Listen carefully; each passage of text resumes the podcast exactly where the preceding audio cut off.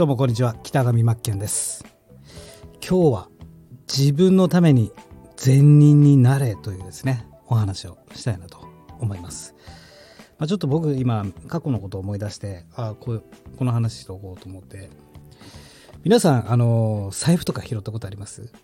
えー、僕はちなみに多分人生の中で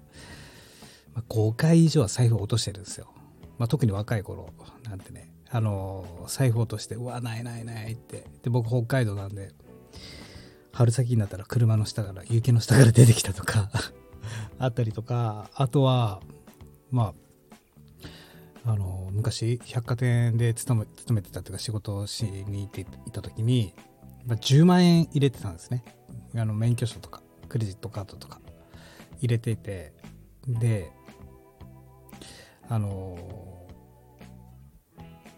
落としたんですよ。落としたっていうかね。まあ落としたんですけど。でね翌日ですよ。財布の中だけ全部抜かれてね。財布だけ、えー、帰ってきたと、え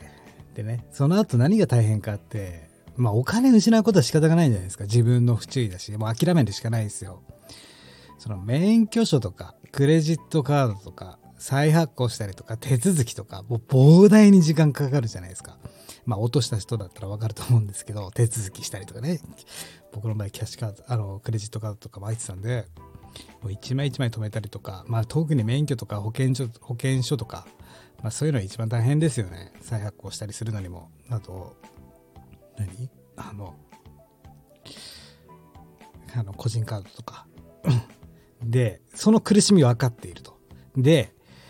えー、その後にまた、えー、東京の池袋で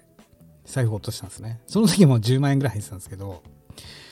絶対もう見つからないだろうと諦めてたんですよ。もう池袋ですからね。もう大都大都会ですから。出てくるわけがないって思ってて。そしたら、一応交番に行ったんですよ。そしたら、なんとそこの交番に届いていたと。もうめちゃくちゃテンション上がりません？あんな大都会でもうこんないい人いるんだと。で、一気にそこで振り幅というか、めんどくささとか、まあ、がっかり、そして奇跡っていうね、えー、めちゃくちゃハッピーになるっていうか、よかった、ありがとうございます、もう1万円でもあげたいみたいな気持ちになるじゃないですか。で、ここからその自分のために善人になるっていうお話なんですけども、その後僕も、えー、地元でもう何年前かは忘れたんですけど、財布拾ったんですよ。で、もちろん中に2、3万ぐらいだったかな、といろいろ写真とかキャッシュカードとか入ってて、で、拾って、昔の多分、本当坊主な自分だったらまあ、お金に困ってたらですけど、まあ、中のお金だけいただくかなっていうのは、もしかしたらあるかもしれないですけども、今は絶対ないんですけども、でね、やはりこういう経験してるから、苦労とか、その、嬉しさだったりとか。で、迷わず僕はもうその人の連絡先調べて、で、電話してあげて、届けてあげたんですけど、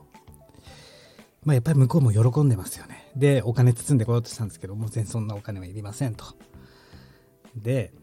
結局まあカルマの法則とかいろいろありますよね原因と結果の法則って必ず自分に回ってくるとでしかもそれって気づかないところで回ってくる悪いことしたら、まあ、カルマの法則だったら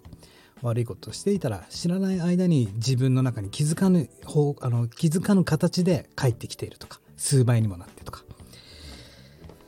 でやっぱりその人生においてその財布を落としましたと、ね、ですごく嫌な気持ちになって。でその見つかった時の喜びってありますよね。それって人生においてもう多分な数えきれるほどだと思うんですよ。その喜び感動って。でそこを考えるとやっぱり財布とか拾う拾った時は届けてあげる。これはやっぱり鉄則だなと。中にまあいくらだろうがそんなよっぽど100万200万とか入ってる人はいないと思いますけどもまあ、ね、あるその人にとってはえー、そのお金ああるお金で得られたものが失ってとかね。で、えー、免許証だったり更新してあの再発行したりとかキャッシュカード止めたりとかめちゃくちゃな苦労が待ってるわけですけどやっぱりそこまで考えてあげなければっていうかまあ自分が経験したからそこまで考えられることができたんでやっぱりこう喜ばせてあげたいなっていう気持ちになれたとは思うんですけどもその喜びに関しては人生において多分本当に数回程度だと思うんですよ。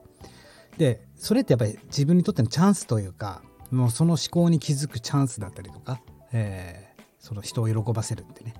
いう、まあ、練習とかではないですけどもめったにないことなんだからこそめったにないからこそやっぱり誠意を持って、えー、困ってる人がいたら助けてあげると。いうですね。ことが大事なんじゃないかなと。なのでやっぱり自分のためにそれがたとえ人にとっては善人だよねとか偽善者ぶるなと言われたって関係ないんですよ。自分にとってやりたいいいいいことをしたいと思ったことは何も間違ってないしそれはするべきだし偽善でも何でもないんですよ必ず自分に返ってくるとそう思って、えー、やっていくものだと思いますよというお話でした。